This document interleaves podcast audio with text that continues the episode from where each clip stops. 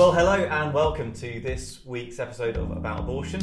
Uh, today I am joined by Beth Davey. Beth, welcome. Well, thank you for having me. It's great to have you on. Thank you for uh, joining me. This is actually your second podcast today, isn't it? Yes, it is. Yeah, busy we woman. just did a, a very brief uh, one for the church earlier. Okay, fantastic. And, and so you're a member of the church I'm a member of, and in our church you wear a number of different hats, don't you? I do, yes. Yeah. Um, your grandmother, however, was a woman of many shoes. Yes, she was. So I understand. uh, and you think maybe 50 pairs? um, yeah, more or less. I know my sister inherited 11 pairs after she died, Wow. and we threw out a lot more, so. Okay. I, I heard tell from your grandfather that she had a special tactic for giving the impression she wasn't buying so many new shoes. She used to buy a pair, put them in a cupboard for six months, and then only first wear them later that year so that when he said, Oh, are those new? she could truthfully say, No, they're not. I've had them for a while. Yeah, I can believe that. Yeah. a cunning lady, a wonderful lady, now in glory. yes. Uh, we miss her, um, grateful for her life.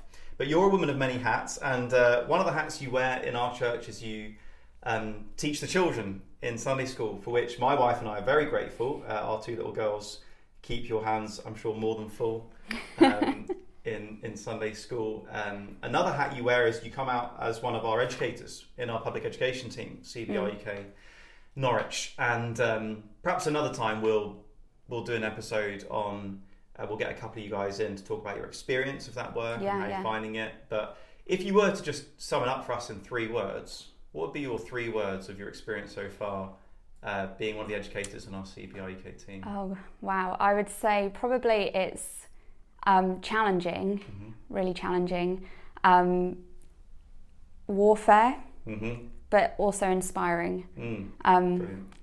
yeah, Brilliant. there's Ma- three words. Maybe that could be the title of our uh, of our episode on uh, hearing uh, from the front lines. Yeah. Um, but that's not what we're talking about today. Today we're talking about the image of God. Mm. And uh, for those who've been following this podcast, uh, they will have heard us talk about a, a sort of general overview of the Bible. We had Tim Lewis on uh, a few weeks ago Yeah. uh, talking about um, really what the Bible has to say about abortion, because of course there is you don't tend to get the word abortion in our English translations of the Bible.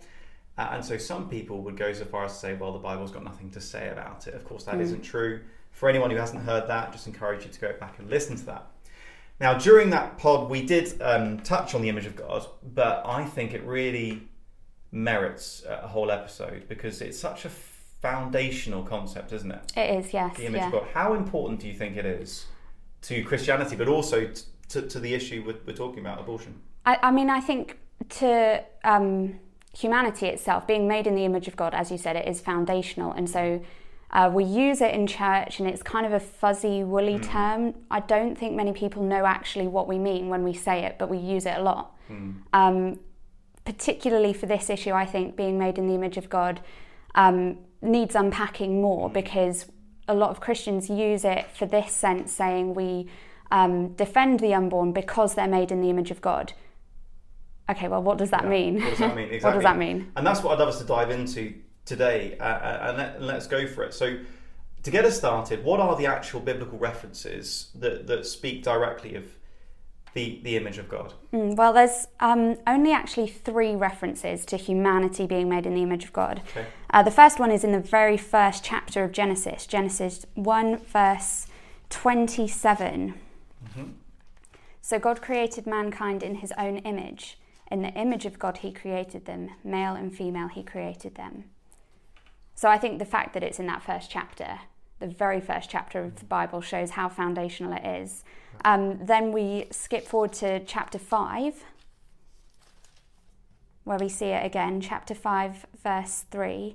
When Adam had lived 130 years, he had a son in his own likeness. Is that the right one? Well, yes, and just before that in verse Yeah. 1, it, yeah, that mirrors verse 1, doesn't it? It does. Um, yeah, when God created mankind, He made them in the likeness of God, Mhm. and so you see that in the as as children go on, they're still in that likeness. Yeah. Um, and finally, chapter nine, uh, verse six. This is God speaking to Noah. Whoever sheds human blood, by humans shall their blood be shed. For in the image of God has God made mankind. Brilliant. So, those are the three direct references. Let's just spend a bit of time on each of those. Mm. So, firstly, Genesis chapter 1, God's made um, the animals, hasn't He? So, He's made living things. Um, and I'm not sure we can define exhaustively what the image of God is. You know, it's it's it's a there's some mystery I think wrapped up just in the in the way we can't understand God in all His Yeah. entirety. There is mystery, but there are certain things I think we can say. So, the fact that only human beings are made in the image of God Mm. what, what does that tell us, do you think, about humanity as opposed to the animals and, and, and the way God actually sort of speaks of human beings as opposed to animals? I mean, I think it gives um, a foundation for the human rights of value and dignity that animals don't seem to have in the same way. So, um, yes, all of creation is indeed important because God has made everything. But the fact that it's only humans who are made in His image, it seems to be that there's a unique um, relationship that they have between um, themselves and Creator that the rest of creation doesn't seem to have um, but also then an, a unique task that they have being in the image of God that the rest of creation doesn't have. Right, yeah, and that follows on straight away, doesn't it? So, having said, let us make man in our own image, it then says God created man in his own image, male and female, crucially. Yeah, and I don't know how much time we're going to have to unpack that, but it's so key, isn't it? The male and female together were made in the image of God. Perhaps we can talk about that in a bit. Um, but then instantly, the next thing we hear is be fruitful and increase in number, fill the earth and subdue it. So there's that kind of what people might call the creation mandate or, or Yeah. whatever. Um, that seems perhaps linked to. yeah. There seems to be some sort of uh, functional role yeah. that's included in this image of God. That I mean, for society today, we think of images being very visual, don't we? Um, with Instagram and YouTube videos and everything, images seem to be visuals.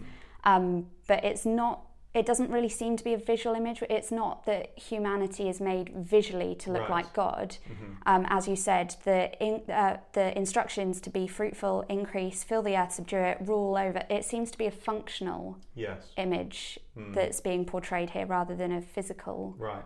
image So sort of representatives or his deputies or something Yeah. like that. yeah exactly continuing the creative work, the subduing work. Okay, that's helpful. Mm. We'll definitely come back to the sort of functionality of this.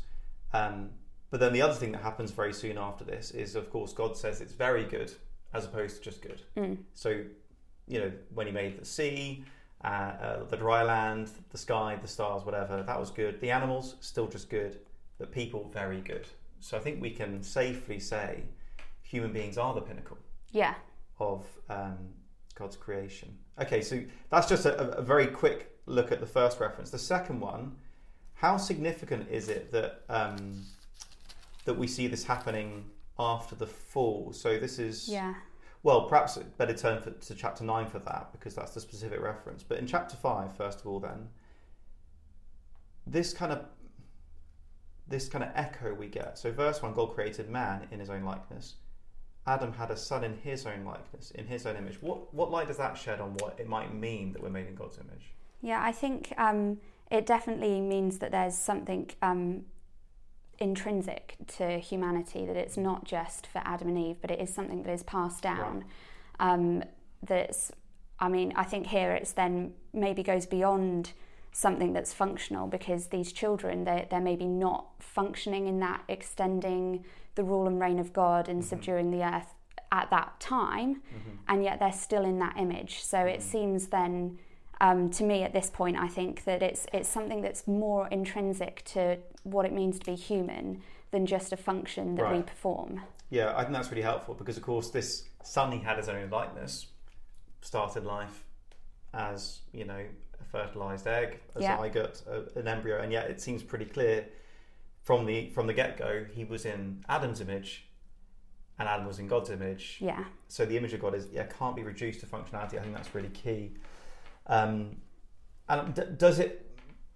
Do you think it could also suggest that being made in God's image means that we reflect Him, maybe not visually, but we reflect Him in a way that a son reflects his father? That there is a almost a familial um, likeness. yeah, I completely yes, um, and I think the the very physical nature of the family and seeing that passed on um, is a symbol of Right. maybe what we've got between us and God. Right. Um, I, I think when you, you see that, don't you, between Jesus and the Father, Mm-hmm. um, in in Christ, the fullness of God Mm.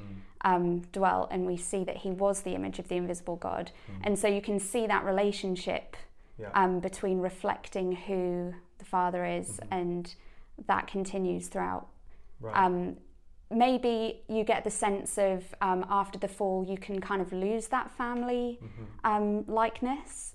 Um, as the generations go on, you can see, you know, you don't maybe have your grandfather's ears or right. your grandmother's nose. Um, you start do to have her lose. shoes, though. I do have her shoes, but you start to lose that sometimes, and I think that that again represents what we see after the fall. Maybe that we we start to lose some of that likeness, but it is still there. Right. Yeah. So degen- degeneration. Yeah. Um, no, that's that's very helpful. And again, Genesis one, we see they're made in God's image, and then straight away be fruitful and multiply.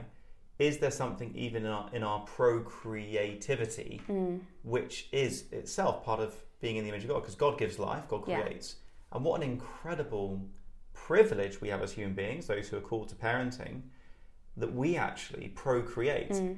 Um, is that part of the image of God? Do you think? Oh, I, I think so, fundamentally. I mean, God in himself is Father and Son and Spirit. Right. And so, fundamental to the being of God Mm. is that um, fatherhood and sonship. Right. And so, to be Father, he has to eternally be Father. He Mm-hmm. can't become Father at some point, otherwise, he wouldn't be Yeah. eternally Father. Mm. Same with Son. right. um, he has to eternally be son. And so that family relationship within Mm-hmm. the being of God um, is completely represented in um, being made in the image, male and female. Yeah. And that command to be fruitful and multiply. It's within the family unit, Right. which is the bedrock of society, Mhm. um, that I think we see Mm. the image of God at its fullness. That it's not just the individual, Yeah. but it's person in communion. Right. So so the the sort of family dynamic as well within the Godhead Yeah. is intrinsic. Yes. Therefore, if we're made in His image, we should expect to see that. And, and it is very striking, isn't it? In Genesis one, as you say, male and female made in God's image together. Mm. It's inherently interpersonal, isn't it? Is- It is. inherently, it's a relational concept, which does rub against the the modern concept of personhood, doesn't it? Where It it's, I mean, um, I know we've talked a bit about Ann Furedi's book, The Moral Case for Abortion, and her, Mm. but she's she's by no means an outlier. No. Many people today would. Uh, well, what would you say? How, how do people today? We won't go too much into this, but you know, how do people today see personhood? What is that? I mean, we see this on the streets all the time. Um, that to be a person, it's an individual with consciousness and the ability to reason. Yeah, And so, if you're not an individual with those um, abilities, you're not a person. yeah, Um, I don't think that's scripturally what we see at all. yeah, Um, it seems to me that there's there's something so much more intrinsic to who you are that even if you don't have those abilities, um, you're you're still in the image of God. You've still got personhood status. yeah. Um, it's not based on mental capacity. Right. That's and I think that's so key for for our listeners and and and all of us to get a hold of that the functionality, be it how we relate to people, our mental capacities, whatever. These, the way I put it is, these spring from the fact we're made in the image of God, Mm. but our dignity as being made in the image of God cannot be reduced to Yes. any one Yeah. function. It's bigger than that. It's deeper than that, and I think that's so important in a, a very functional society which values almost in a utilitarian way. You know, if you can't do certain things, or even if you can't enjoy certain things, Mm. you don't count. And it seems to me, and we'll look at some of these scriptures. It seems to me the Bible very directly speaks against that idea. Um, fantastic. Or then just briefly, the, the third reference there. What difference does it make? This is after the flood. It's clearly after the fall. Mm. God reiterating. Yeah, I Yes. think I think it's um, really important that he reiterates it in a new covenant Mm-hmm. after those times that we still have the image of God. We can't claim that we've Mm. lost the image of God in Yeah. mankind. Um, he quite clearly, divinely speaks the word that God has made man in His image, Yeah. um, and then by extension, anyone who um, dishonors His image Yeah. um, through killing or shedding blood, um, you have in effect, dishonored God Himself. Right. Um, because this is a representation of who He is, an extension of His presence and rule in the world. Yeah.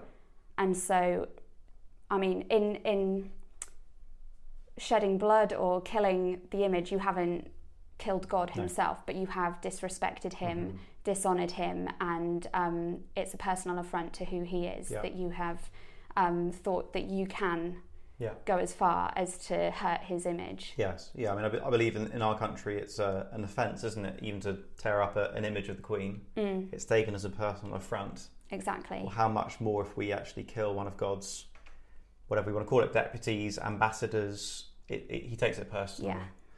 Um, and I think it's also really interesting in Genesis 9 that the command to be fruitful and multiply and increase in number is reiterated as well. And I remember uh, as quite a young boy being struck by this because it's easy to look around at the world and think, so much has gone wrong, we've gone so far off the rails. Is it even a good thing to beget children, to, Mm. to kind of bring about the next generation? I remember consciously reading this and thinking, wow, no, even after the flood, where every thought of everyone was only wicked all the time, God still reiterates, Yeah. in the image of God, go forth and be. So we Christians don't need to be birth strikers, though um, that's a, a, a force that's rising in our generation, isn't it? Yeah, it's very popular right now, isn't it? So, okay, let's talk a bit about the image of God in the sort of cultural context. So, where Mm. do we see this idea, this phrase, in other ancient Near Eastern literature, and how does that inform our understanding? Well, um, in in the surrounding cultures, uh, image of God was still used. I mean, I think that's to be expected Mhm. if everyone came from Adam and Eve and they understood that humanity is made in the image of God. When they spread out and um, different religions would come up, they would still have that fundamental understanding. Um, a lot of the times in the ancient Near East, it was mainly the kings, though, Mhm. who were made in the image of God, and the uh, idea was that the rest of humanity was made as servants to Right. God. Um, so I think this contrasts with what we see in Scripture that it's not only the elite Mm. who are made in the image of God, Yeah. but all of humanity has that value and dignity, Yeah. um, which other surrounding cultures they didn't have that understanding. It it was just the rulers Yeah. who were made in the image of God. Yeah, that's interesting. It kind of mirrors what we see in our society and in cultures throughout history, where the personhood, if we want to use that term, or value dignity, gets kind of narrowed, doesn't it? Just to, just to some people, you know, be it the highest caste in a caste system, or be it people of certain skin- skin color, or kings, or people of certain social standing. So Exactly. the image of God gets narrowed. Yeah. Um, now, sadly, I think some Christian theologians have have adopted that same trend where they've said, okay, the image of God is primarily or even purely functional, and it's for it's for ruling and reigning, Mm. which can leave those who are unable to rule and reign somewhat in the gutters. Um, have you come across that? People saying it's it, you know the image of God is just a functional thing, and, and how can we combat that scripturally? Yeah, I've I've come across it particularly with the idea of um, perhaps uh, women who are infertile. Right. Um, they they are unable to live up to the cultural mandate, that Mhm. command to rule and reign, and so Mm. somehow in them the image of God is broken Mm. or distorted because they can't Mm. um, fulfill that Mhm. command. Um, I think, I mean, I think biblically Psalm eight Mhm. gives a great um, a great combat to this. If I can just find it.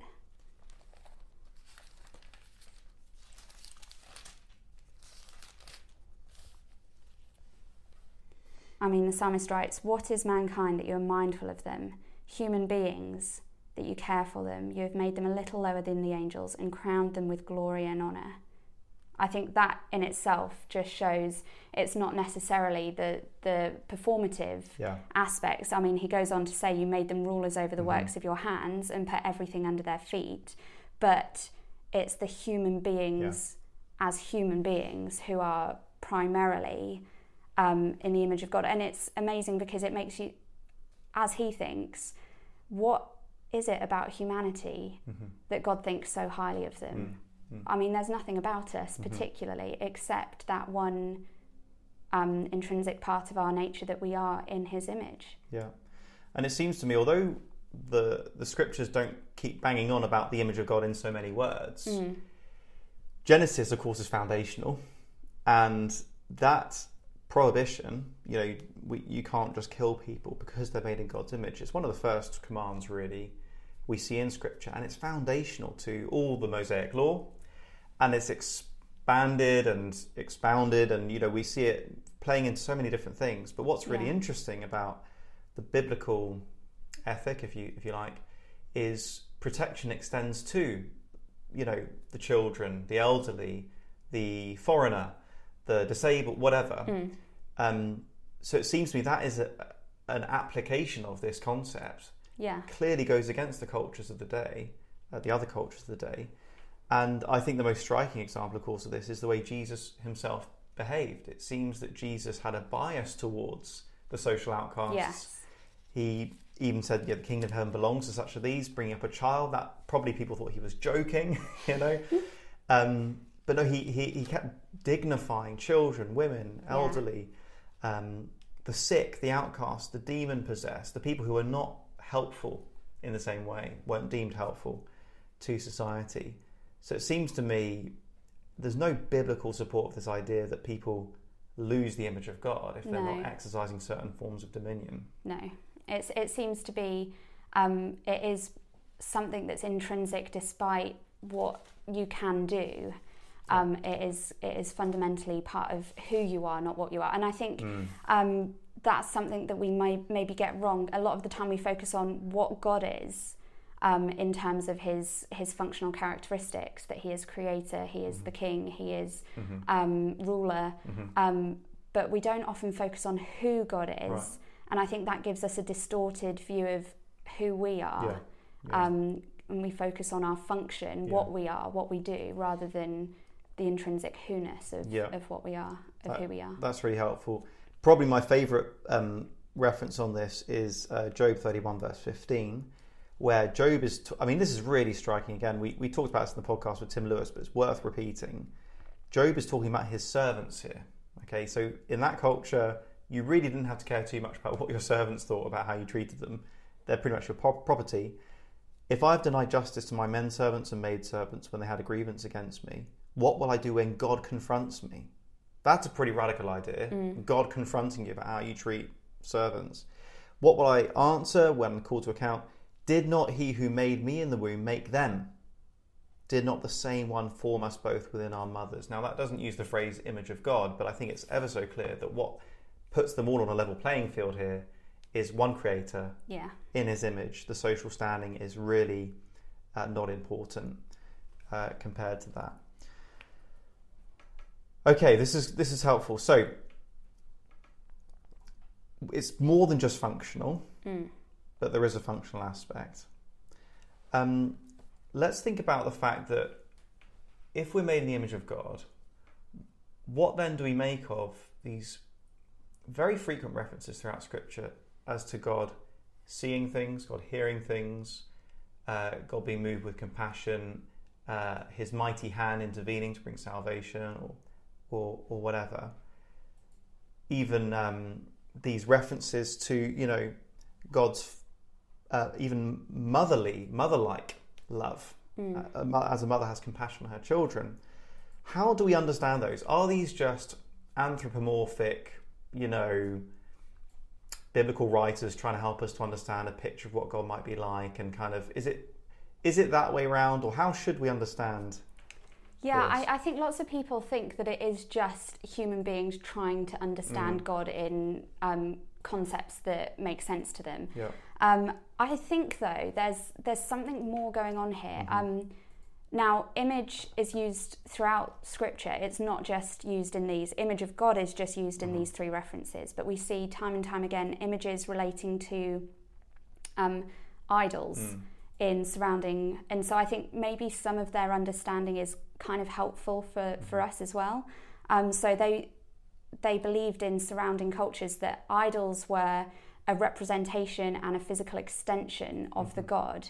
Um, and they would go through these um, idol washing ceremonies to open the eyes or the ears or the mouth. And we hear Jeremiah mocking them for these things that they think that they can use bits of stone or wood can actually hear or perform um, functions that we see God attributed to God in Scripture. But if in Genesis 1 we are the image of God, the what we see in surrounding cultures is the idol, the, the mm-hmm.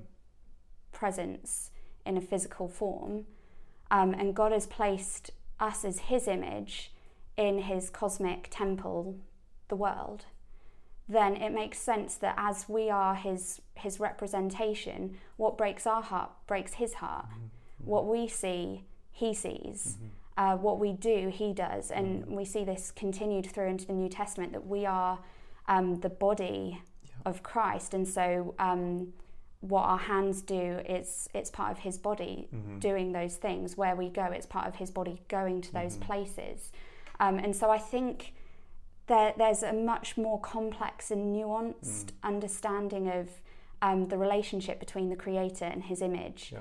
um, that we can kind of see in this sense.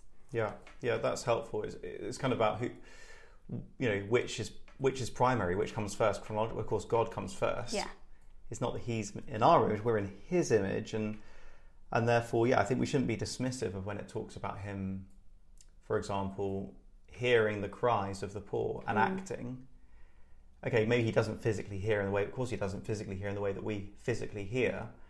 Um, and yet, think of it this way why, why has he given us our ears? Mm. Why do we have eyes? Now, part of that's to enjoy creation, part of it's just to relate.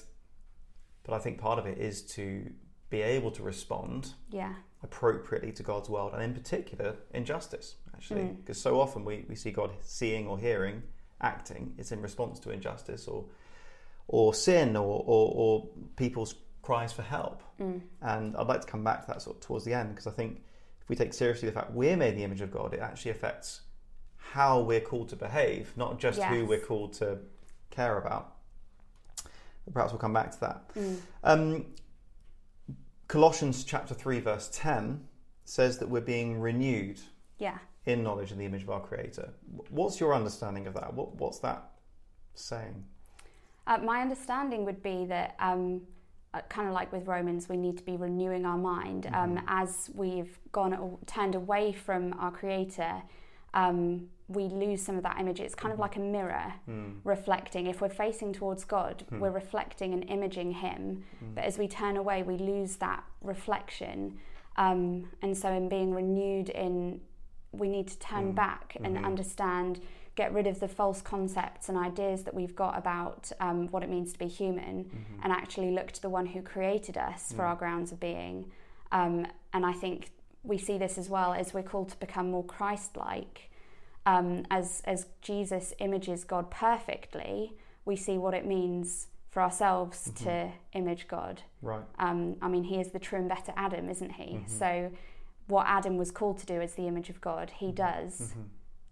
uh, perfectly. Mm-hmm. And so, as we strive um, through the power of the Holy Spirit to, to press on in sanctification mm. to become more and more like Him, mm. um, in, as you said, um, meeting the, the down and outs, the people who have been trampled on by society, um, those outcasts. Mm. Um, I think that's partly as we start to step out in those ways reframe that image and yeah. turn back to our creator. That's really helpful. So we turn back, we reflect more accurately, and that's one aspect of our redemption story that mm. we're being renewed and we're being restored to that image bearing um, role that we have somewhat lost. Not entirely, even unbelievers are imaging God to some extent, but um, part of our redemption is to, to, to recover that. That's really helpful. Um, is there anything before I kind of come on to my last couple of questions? Is there anything I should have been asking well, that I haven't been asking? I, I don't know that you should have asked this, but I think there is something interesting in Genesis 3 mm-hmm. um, that we haven't spoken about, where Satan um, tempts Adam and Eve. Mm-hmm. Um, verses 4 and 5, he says to Eve, You will not certainly die, the serpent said to the woman, for God knows that when you eat from it, your eyes will be opened and you will be like God, mm. knowing good and evil. Mm. So um, I just think it's interesting there. there. There seems to be something about um, the likeness of God is extending his um, ethics and his morality, that good and Mm-hmm. evil. Mm. Um, they already had the likeness of God, which we read in, in Yeah. chapter one. Mhm. But Satan tempts them um, to disobey God by the idea that they will be like God. Mm. Um, and there seems to be this thinking that um, kind of Philippians 2, they can try and grasp equality with Yeah. God. They're not just the image of God, but they can become a God for themselves and define what's good and evil. And I think we Mm. see that everywhere today, don't we? Yeah. um, people trying to define good and evil for themselves, um, not extending God's morality and ethics, and Yeah. so in a way they're they're rejecting the image Yes. and setting up their own image, Mm. um, and they're wanting to be like God, but their own God, Yeah. not like Yeah. the God that created them. Right. So That's that's interesting. isn't it? So, so it sounds quite similar Mm. linguistically, trying to be like God. We're made like God, but actually, there's a big difference yeah, between faithfully being His deputies and actually trying to usurp Him. yeah, Um, I'm reminded of Psalm 51. Uh, you thought I was altogether like you, and that's a that's a rebuke because these are people who, and we again we hear this on the streets, not just on the streets in our work, but across the board. You hear people saying stuff like, "Well, you know, I think God should think this. If you know, I, God should be pleased with me. I've lived a good life, or Mm. you know, how can God do this, or why isn't God doing that?" And it's all very much who I think God ought to be yeah, because I think he, you know, I'm making him in my image. Um, and of course, the, the, the my body, my choice mantra Mm. is very much I'm God yes. and I'm in charge of my body and even the body inside my body. Yeah. But even in that way, they are in a sense rejecting the image in which they're created Yes. because they are not submitting themselves to what God's um, standard of good and Yeah. evil is, but they are redefining it for themselves. Someone said, I can't remember who it was, I think it may even have been an unbeliever um, over the last couple of years, said that when we try to become more than human, we actually become less than human. I think it Mm. was in the context of trying to, you know, these these far-reaching claims. We're going to kill the virus, and you know, we- we can dom- we can control nature, you know. But actually, in those attempts to control nature, we end up doing very dehumanizing Yeah. things. Um, just on that, the fact that we're not called to usurp God, there are obviously aspects of God's character we're not called to. Well, there are roles, there are things that God does we're not called to Mm. sort of join in on. So we're not called to judge Yeah. in the same way. Uh, we we don't decide what's right and wrong. Are there particular? And we've talked about some of this, perhaps. Are there particular aspects of who God is and what God is, what God, what God does, that you think we're meant to sort of hone in on in particular in imaging Him? I, I think, in particular, well, for our culture today, that relational Mm-hmm. aspect which we've lost, and people are seeking it in identity politics. Mm. um, they're looking for these groups, uh Mhm. these communities, Mhm. because there is something intrinsic in Right. them that is um, that they need other people. Yeah. Um, but I think what w- what we've done is we've lost the um, you know male and female Yeah. family aspect, and so I think what we should be honing in on in society really is rebuilding that family Mhm. unit Mm. and encouraging people that children are good. Yeah. Um, I mean, God says children are a blessing, Mm. um, and yet we've got this warped idea that um, of society that you know they hate children, Mm. children are an inconvenience, and that seems to again go against Yeah. who God is as Yeah. Eternal Father, eternal Son. Can I share a little anecdote on that? You may, yes. Twice in recent history, I've looked somewhere to take my little girls camping in wider North Norfolk and then in a great deal of Kent. In both locations, I could only find one campsite in about a 20 mile radius that would even accept children, Hmm. which is quite interesting. And you, there are loads of sort of child free holiday places you can go on. And I mean, it's, it's a small thing, but actually, there is this growing sense of children are a nuisance. Yeah. They get in the way of your career, they get in the way of your relationship, you know, your autonomy, whatever. And um, I think it was Kamala Harris even said recently there are, there are, there are women getting pregnant every day in the states, and it's a massive problem. You know, as Mm. if pregnancy is a disease. Yeah, you know, A And pandemic. and, yeah, pandemic of pregnancy, and and children are a curse. That's that's the sort of the sense you. I think increasingly we're getting. yeah. Um, But let's just let's just kind of as we come into land, let's just talk about um, this particular thing that comes out. I think from being made in the image of God, of course, it dignifies the unborn child. They're Mm. made in the image of God from the get go. There's no such thing as a human being not made in the image of God, No. no matter how developed. Right from the get go, they're made in the image of God. Psalm 139 talks about God's interest in the baby in the womb very powerfully. But I want to I want to close by focusing just on what we're called then to do about this. Okay, because you get plenty of people saying, "Yeah, I believe in sanctity of life. I believe people are made in the image of God," but it doesn't seem to really materialize Mm. in what they're willing and prepared to do. So it seems to me how we treat people to some extent reveals how we treat God. Yes. And in particular, how we treat the vulnerable. It's been said, you know, the measure of society is how it treats its most vulnerable, and I think that's that's true. That is the litmus test. It shows where we're at spiritually to some degree. Of course, there's more to be said. Um, one passage that talks about this, uh, James chapter three, verse nine. It talks about praising God, but then cursing men who have been made in God's likeness. It says, "Out of the same mouth come praise and cursing, my brothers. This should not be." Mm. it suggests that actually you can't praise God with in, with one breath and then curse people who are made in His image. Yeah. That's like you're cursing God. It, it's um, similar to what it says in 1 John, isn't it? You can't love God and hate Right. your brother. Right. Um, so I think, and hate, I think, is um, a, a, an active thing you can do, but it's also a passive thing you can do, just leaving them to their yeah. to their fate or Yeah. not ignoring them when they're crying out for help. Right. Um, Right. That can show hate as well, can't it? Yeah, because this is, this is we're talking about biblical love here. We're Yeah. talking about agape, self-sacrificial, a decision, an act. We're Yeah. not talking about fuzzy feelings. um, but also, when Jesus talks about the the great commandment, love the Lord your God with all your heart, soul, mind, strength, he says the second is like it, doesn't he? Yeah. The second is like it, love your neighbour as yourself. hmm Now, what does he mean by like it? Well, I, I suppose that it, if you're not loving God, if you're not in, in that place with God, then um, you're not going to be reaching out to your Mm. neighbour. But if you are in that relationship with God where you love God and you want to Mhm. serve Him, Mm. I mean, the outpouring of that Yeah. is going to be to everyone around you. Yeah. I mean, he goes on to say, doesn't he? The law and the prophets hang on these two commands, and throughout the the Torah, you see these commands to not harvest to the edge of the, the Yeah. field, so that those aliens and, and foreigners around you they have something to eat and and things like this. And so it seems that if you're loving God, you Mhm. will love your neighbor. Yeah. Um, it's the only logical Right. progression. Uh, but if you're not loving your neighbour, then maybe you're not loving God. Right, exactly.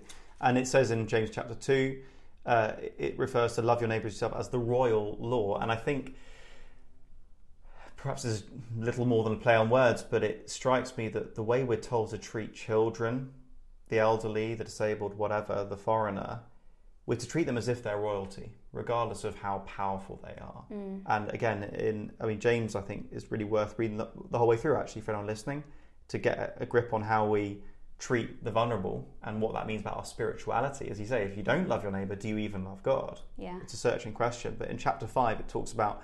It says, "Listen, you rich people, weep and wail because misery of the misery that's coming on you."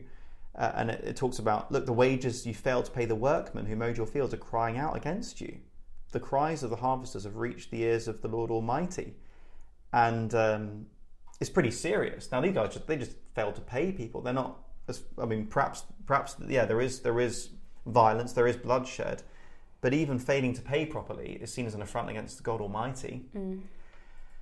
And so it seems that you know, and, and Jesus says, "What you did for the least of these, you did for me." Exactly. Yeah. There is this. But let's just close with with thinking about what it means for us, for our listeners here, because we've all heard that saying. Look, if you don't like abortion, don't have one. Mm. And many Christians have been all too willing to comply with that mantra. Look, you don't like abortion, fine, don't have an abortion yourself, but don't try and stop someone else having an abortion. What's the, what's the Christian response to that in the light of all we've been saying, the image of God? I, I think. I mean, I think Bonhoeffer says it best. Silence in the face of evil is evil itself. Mhm, mhm. Uh, not to speak is to speak, Yeah. and I think God um, takes it very seriously. We see that in Genesis nine. Yeah. It's very serious, the shedding of um, the blood of one of His images, and so if we're not willing to speak up, Mhm. I think like you see in the, the society of Noah's flood, Mm. will be washed away with the flood. It's only Mm. the righteous, Mhm. Um, those who are seeking after God, and then by extension, uh, loving neighbour correctly, Mhm. um, that will be able to stand. Yeah. Yeah, someone said recently that law without consequence is just good advice. Mm. There's no consequence, it's just good advice. And in a similar way, belief in the sanctity of life, or saying you're pro life, or saying you, be- you, you believe we're made in the image of God, that doesn't look like anything in a society where every day 500 image bearers are being violently killed here in the UK. I don't think people in that situation really do believe we're made in the mm. image of God.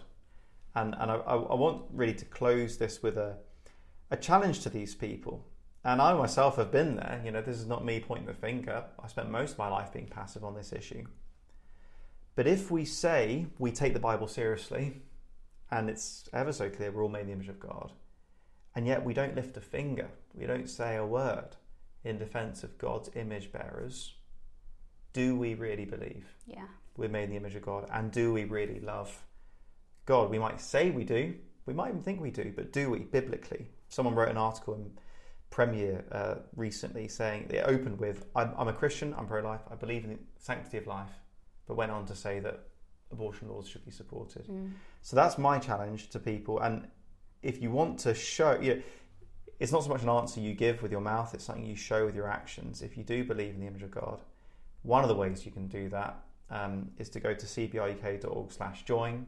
You can join the movement and you can get involved and do what Beth's doing out on the streets. Uh, one of our educators, engaging the public, being a voice for voiceless. That's one of the ways. I just want to encourage people to do that. We'll put the link below. But Beth, do you have a final uh, take home point you want to put out there um, for people as we finish?